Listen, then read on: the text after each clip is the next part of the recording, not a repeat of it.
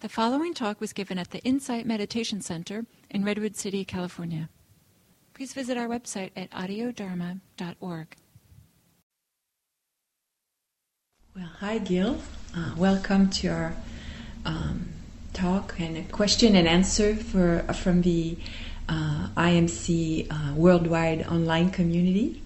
And uh, I thought before we jumped into the questions, maybe you could uh, update the community on what's been happening uh, here at IMC. Thank you, Marguerite. It's nice to see you again and be with you. And and uh, I enjoy a lot uh, to receive these kinds of questions from the wider online community and and have this little connection through the question and answer session that I have. It's been one of the great pleasures for me uh, in recent years is the people who come to IMC to visit one time from the audio Dharma world, people who listen to the talks from far away, uh, sometimes from Europe, uh, from all over the country, from Canada, from Mexico, and uh, they listen to the talks. They've been listening to for some time, and when they have an occasion to come by uh, the San Francisco Bay Area, they'll come down and make a visit. And at the end of the talks that I give when I'm here, they often come over, introduce themselves, and talk a little bit about the value that these talks have given them and, and their delight to be at IMC in person. And, and uh, I take great pleasure in, in meeting them and through them realizing uh, that uh, IMC and Audio Dharma, we're connected to a wide circle of people, a wide network of people all over the globe. Um, and I'm very grateful for this, that we have this extended uh, connections and kind of friendships all over the world. So that was very nice. And uh, one of the nice things also that's happening here at IMC is, is, the building of our retreat center. Six weeks ago, we started the renovation work. It'll be hopefully finished in October. And by November, we'll have a, our own retreat center for about 40 people, where people will be able to come and do residential retreats. And uh, this is very exciting for me and for our community. And uh, we've been very people have been very supportive of our efforts. We've uh, raised pretty much all the money we need for the renovation and now we're looking for uh, raise a little bit more money for uh, buying the furniture because it doesn't really work to have an empty shell of a building. We need mattresses and tables and lights and very you know, various things, uh, kitchen supplies, kitchen things. So so by hopefully by October we'll have all those things and up and running. Wow, that's so exciting. Um, so let's let's start with the first question. Uh, this is a question from Krishna in Belmont, um, and wanting to know uh, while practicing uh, vipassana meditation, the feelings or sensations one gets in the body are anitya. Then what is nitya or permanent? Is there anything that is permanent according to the Buddha? Yeah. So in Pali, the word uh, is anicca and that means impermanent or inconstant. And so the permanent is nitya.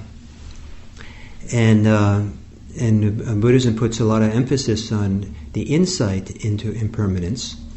And it's not meant to be a belief that you kind of understand rationally, uh, logically, why everything is impermanent uh, and then believe it, but rather um, uh, to develop your mindfulness to be strong enough, with strong concentration, to begin uh, uh, seeing how our experience, all the things that we experience, are impermanent and flux and constant, changing all the time. And uh, I think of it more as a revelation because we're kind of doing the practice until impermanence shows itself very clearly to us. we don't have to. We don't have to impose our idea of impermanence on things. no, sometimes it's useful to know that things are inconstant to know that our emotions are come and go like the weather, as opposed to falling into the delusion of permanence. That because you're feeling um, not feeling well one day, uh, it's uh, not believing well, I'm always going to be this way. That would be the delusion of permanence. Or if you're feeling really happy, I remember once many many years ago, feeling really happy, and uh, for a period of time, and telling a friend, "I'll never be depressed again." So that was the delusion of permanence. And, uh, and then within a couple of months, I was more depressed than I've ever been in my life. I set myself up for that. So, um, so sometimes it's useful to be reminded that certain things are, you know, come and go. But for vipassana practice, the idea is to uh, practice until impermanence shows itself very clearly. There are things along the way that might appear as being permanent. And uh, so, one of the things that sometimes appears as permanent is consciousness, uh, or some sense of uh, beingness, might be, or awareness itself might seem to be permanent, uh, or some sense of self, some deep inner core seed of self, sometimes people feel that maybe are permanent. And the instructions in Buddhist practice, when uh, you come across something that appears to be permanent, is to look more closely at it, to bring your uh, careful mindfulness, concentrated attention to look more carefully, and uh, and see what happens, see what goes on, and inevitably, what will happen is that you'll see that that also is impermanent, that also will pass away. And so, in Buddhist practice, it's pretty rare in um, to uh, be left with anything that could qualify as something permanent.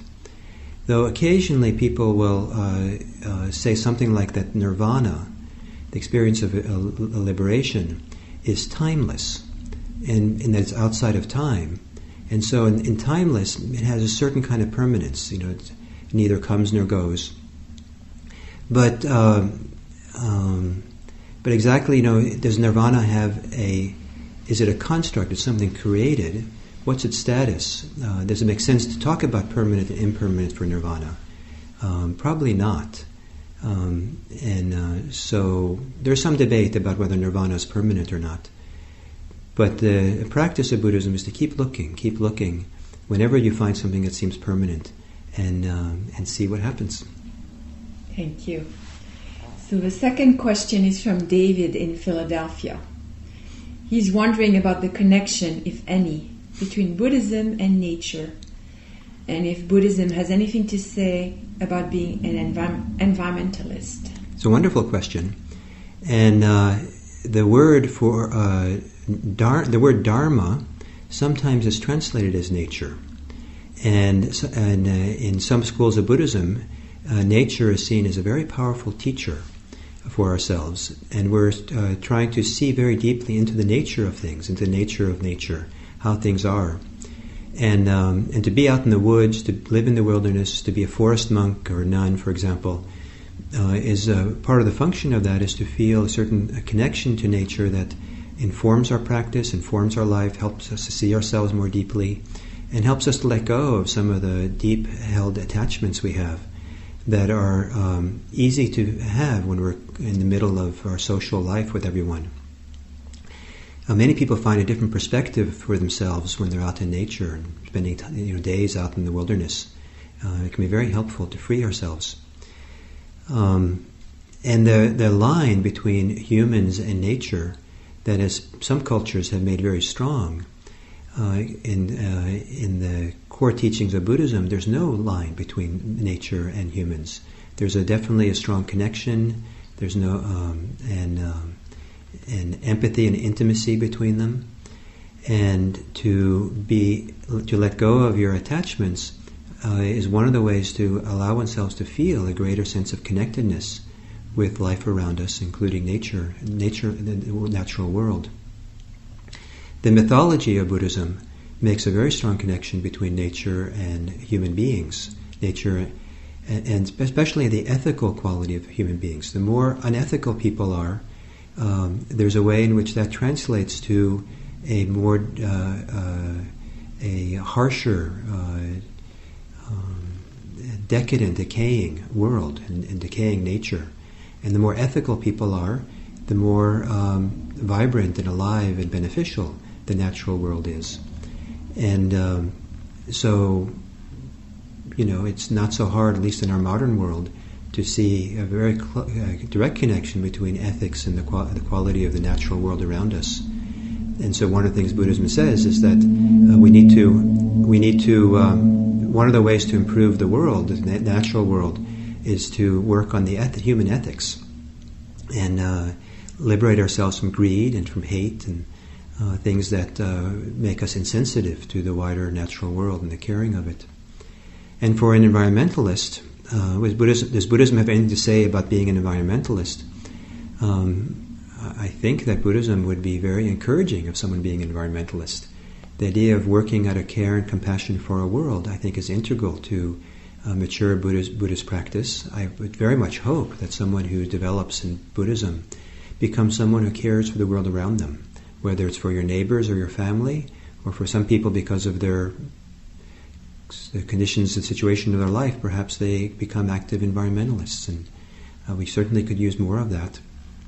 One of the things that Buddhist Buddhist practice has to offer for anybody who's an activist, including environmentalist, is that um, to help them look very carefully at what motivates them and uh, their reactions, their attitudes, their intentions, so that um, they're not people are not acting out of anger uh, or greed or confusion, and uh, so only uh, so that when we are involved with uh, uh, the fight to or the struggle to improve the environment, that it's not done out of hostility or fear or um, or a strong sense of us us versus them, but we can do the environmental environmental uh, work with great passion and dedication, but without these um, harmful attitudes that can come along with it, stressful attitudes.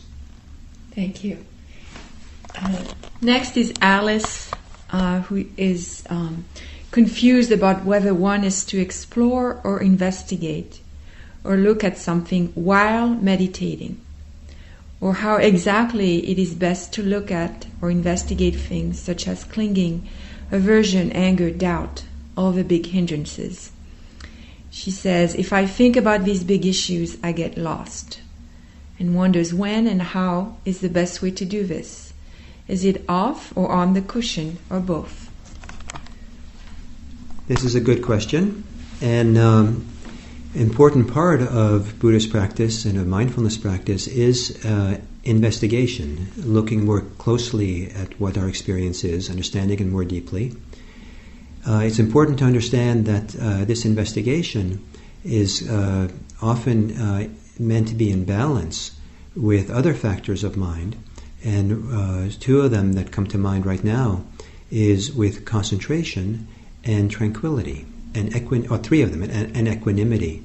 So, uh, concentration is stability of mind, a stillness of mind, a calmness of mind.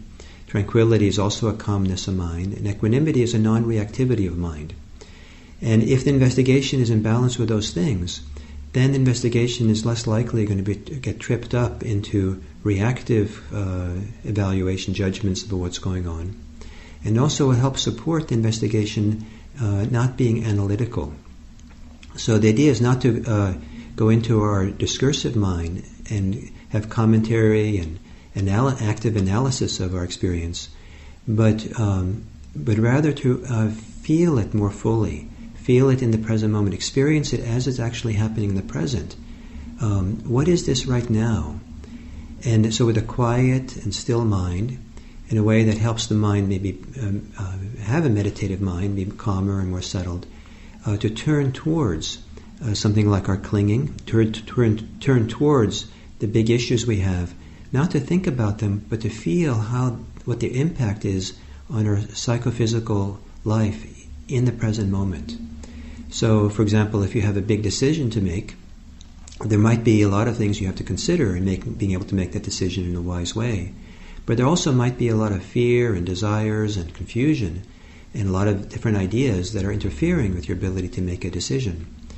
What meditation can offer, if you're going to investigate the impact that this big decision has on you, you wouldn't think about it in meditation, but rather you would feel and look at uh, what happens inside of you when you have this big issue that you're trying to grapple with.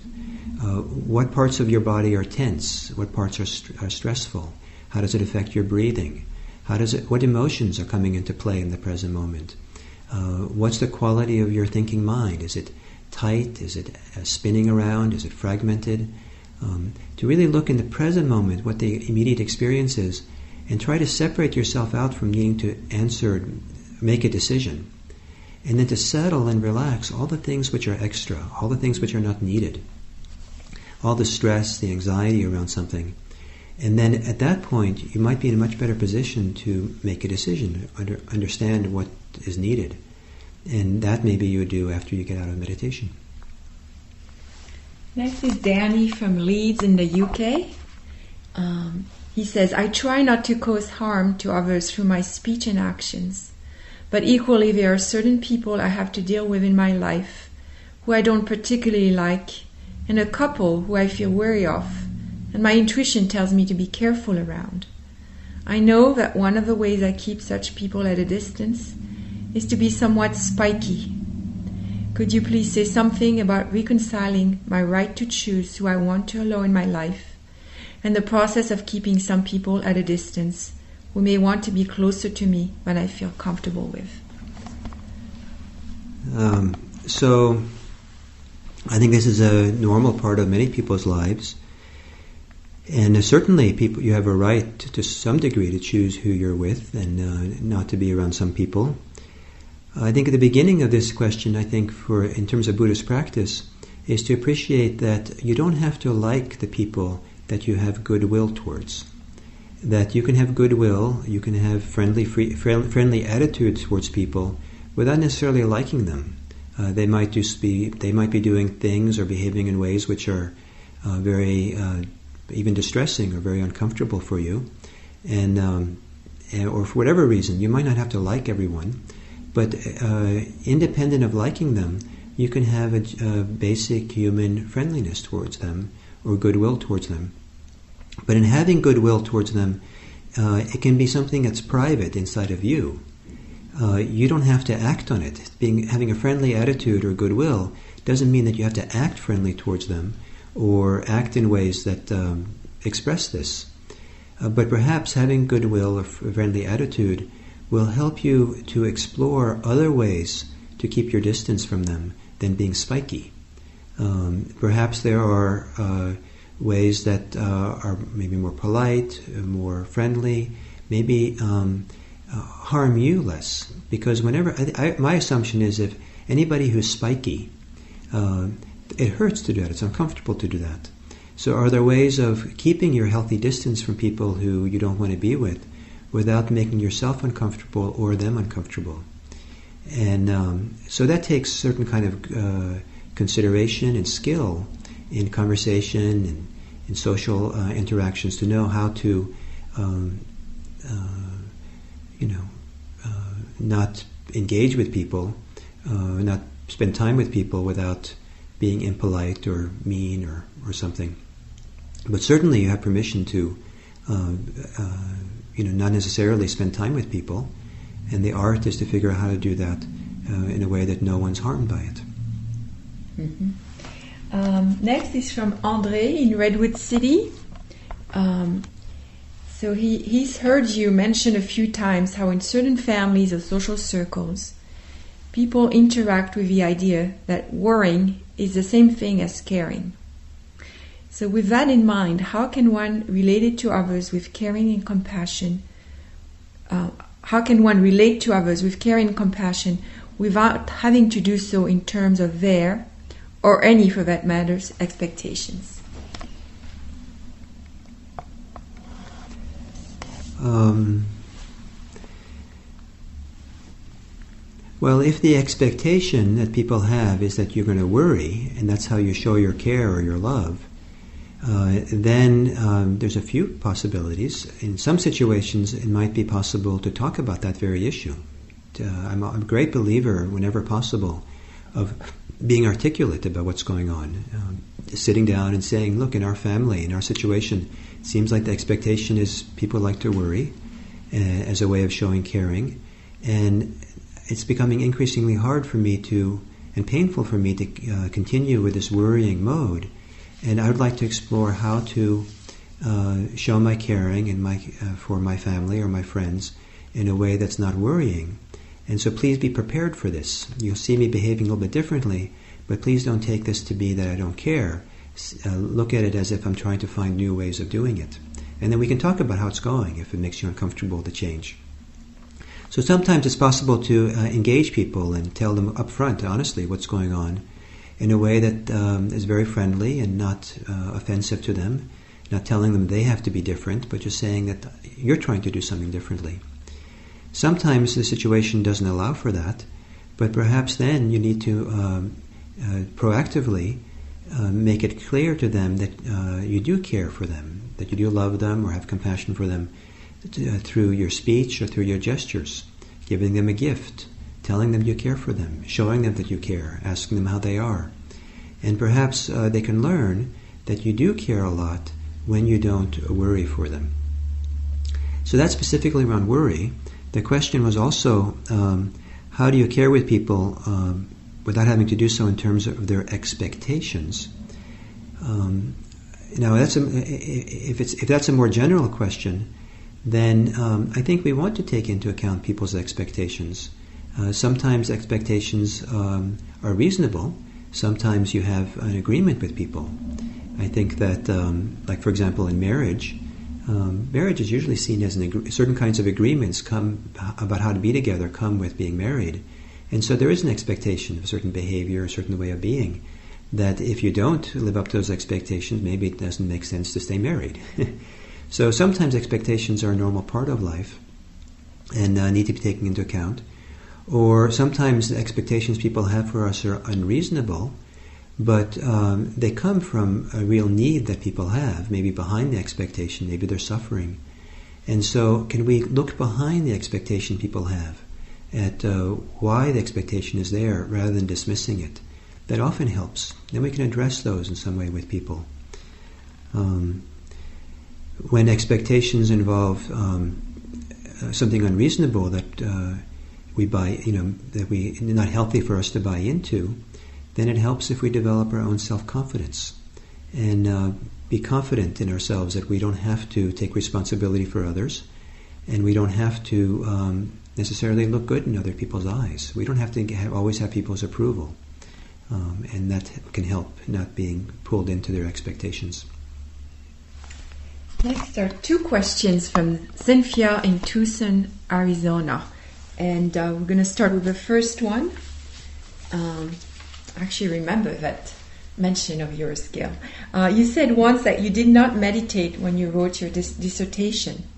You said you had to give up some of your quality of mind in order to get the document written. I want to ask why is writing the dissertation different from other activities? With kids, I can understand we have to follow their schedules, but dissertation writing is much more flexible. Why didn't meditation give you more time when you were writing? Thank you, Cynthia, for that. And uh, yes, of course, uh, I think dissertation can be very similar to almost all other activities in the sense that we can practice with it and do it with a sane mind, relaxed mind, open mind. And um, and uh, maybe in an ideal world, I would have engaged with my dissertation in that way.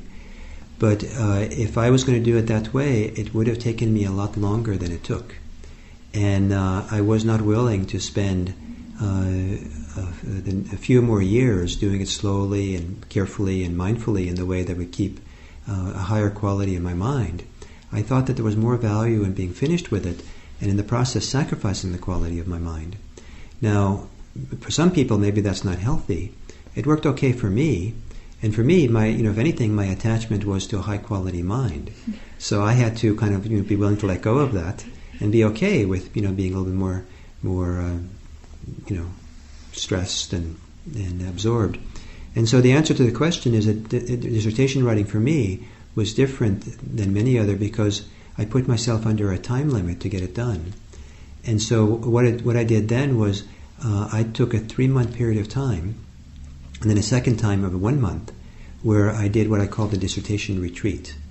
And that's all I did was I stayed home. I didn't leave home for three months, and um, and and uh, worked and worked. I, I probably I, my guess is I worked 14, 15 hours a day, uh, nonstop, seven days a week, in order to really pour myself into it. And that worked for ten weeks. The last two weeks, I started getting too tired to keep it up, but it worked. Um, and um, and so that kind of obs- almost obsessive quality of just full time engagement, this intellectual activity, just using my mind, using my thinking mind, uh, my analytical mind all day long, um, without the break, without meditation, without settling and relaxing it, uh, led to a certain kind of you know decrease in the calm, the openness, certain kind of clarity that my mind had. But I felt for me, not only because of the time limit I had for myself, but also because uh, the kind of analytical work, work that it required, the kind of reflection and thinking about it, the way my mind works, I felt I really needed to be completely absorbed in that world.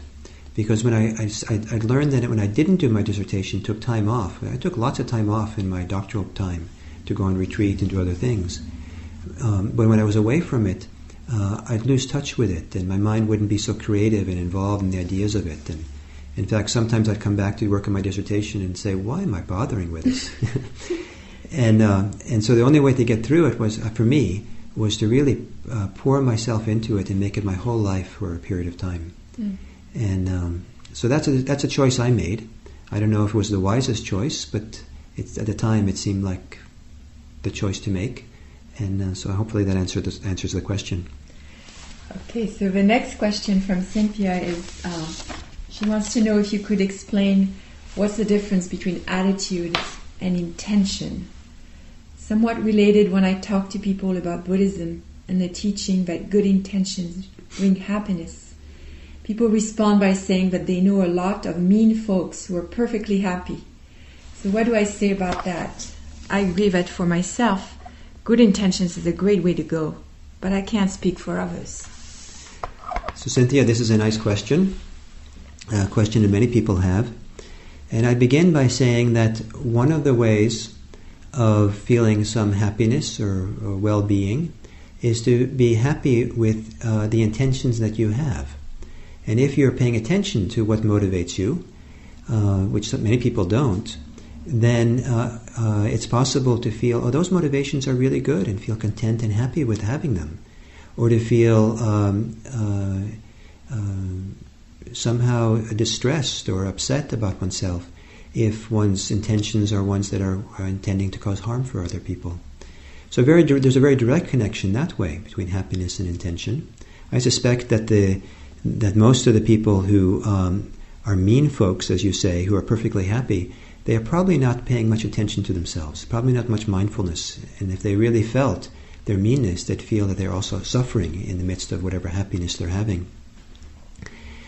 Um, the difference between attitude and intention, um, perhaps they're related. I, I kind of um, think of intention as being more the, uh, the specific purpose and motivation uh, behind what we're doing, particular events, things we're doing. Whereas attitude is the general uh, approach that we have, general attitude or feeling or reactivity we have when we engage in things. So I can have an intention to go and help my neighbor, and the intention is one to care for my neighbor who's sick and to and, to, and uh, help them out. That can be the intention that's operating. However, for some reason that day I didn't get enough sleep and um, my car doesn't start and uh, I got a letter from the IRS saying I owe more money, and and th- so this has really kind of uh, been a little bit depressing for me. All these things, and so the general attitude I have is one of being grumpy, and so I carry that grumpiness with me, uh, even when I'm helping my neighbor, with the intention is to help the person, and hopefully the grumpiness I, you know doesn't spill over on my neighbor. So I think of, myself, I think of attitude as more the general um, mood with which we approach what's going on. But I also realize there's no hard and fast separation between, or di- difference between them. They overlap quite a bit, the word attitude and intention, how it works. And then the question of uh, justice, I think is behind this, is um, or how intention works in people's lives. And if intention brings happiness, uh, why are some people happy who are, don't seem to have good intentions? Uh, I like to say that um, there's not a one to one correlation between our good intentions and our happiness, but um, our good intentions tend towards creating a happier person, um, tend towards uh, creating greater benefit for the people. But there's no guarantee. Um, so many uh, variables in a person's lives that can shift and change. So you, you know, you might a person might do a lot of good, act on a lot of good intentions in life, but then end up with some kind of crisis and tragedy that makes it very hard to be happy because of that. But we tend to be happier. Uh, and as we strengthen our intentions for the good, the, the, strength of that sometimes will carry us through times of crisis in an easier, more beneficial way. Okay. Next question from Teresa uh, Darwin in Australia. Um, She says, My younger brother was abused by my father, and I grew up witnessing this mistreatment, as well as receiving some. I have kept in close contact with him over the years, watching him emerge through drug abuse, although he is still quite damaged. He became the sole carer for his son, who has developed a mental illness. And I worry deeply about both of them. They live a long way from me.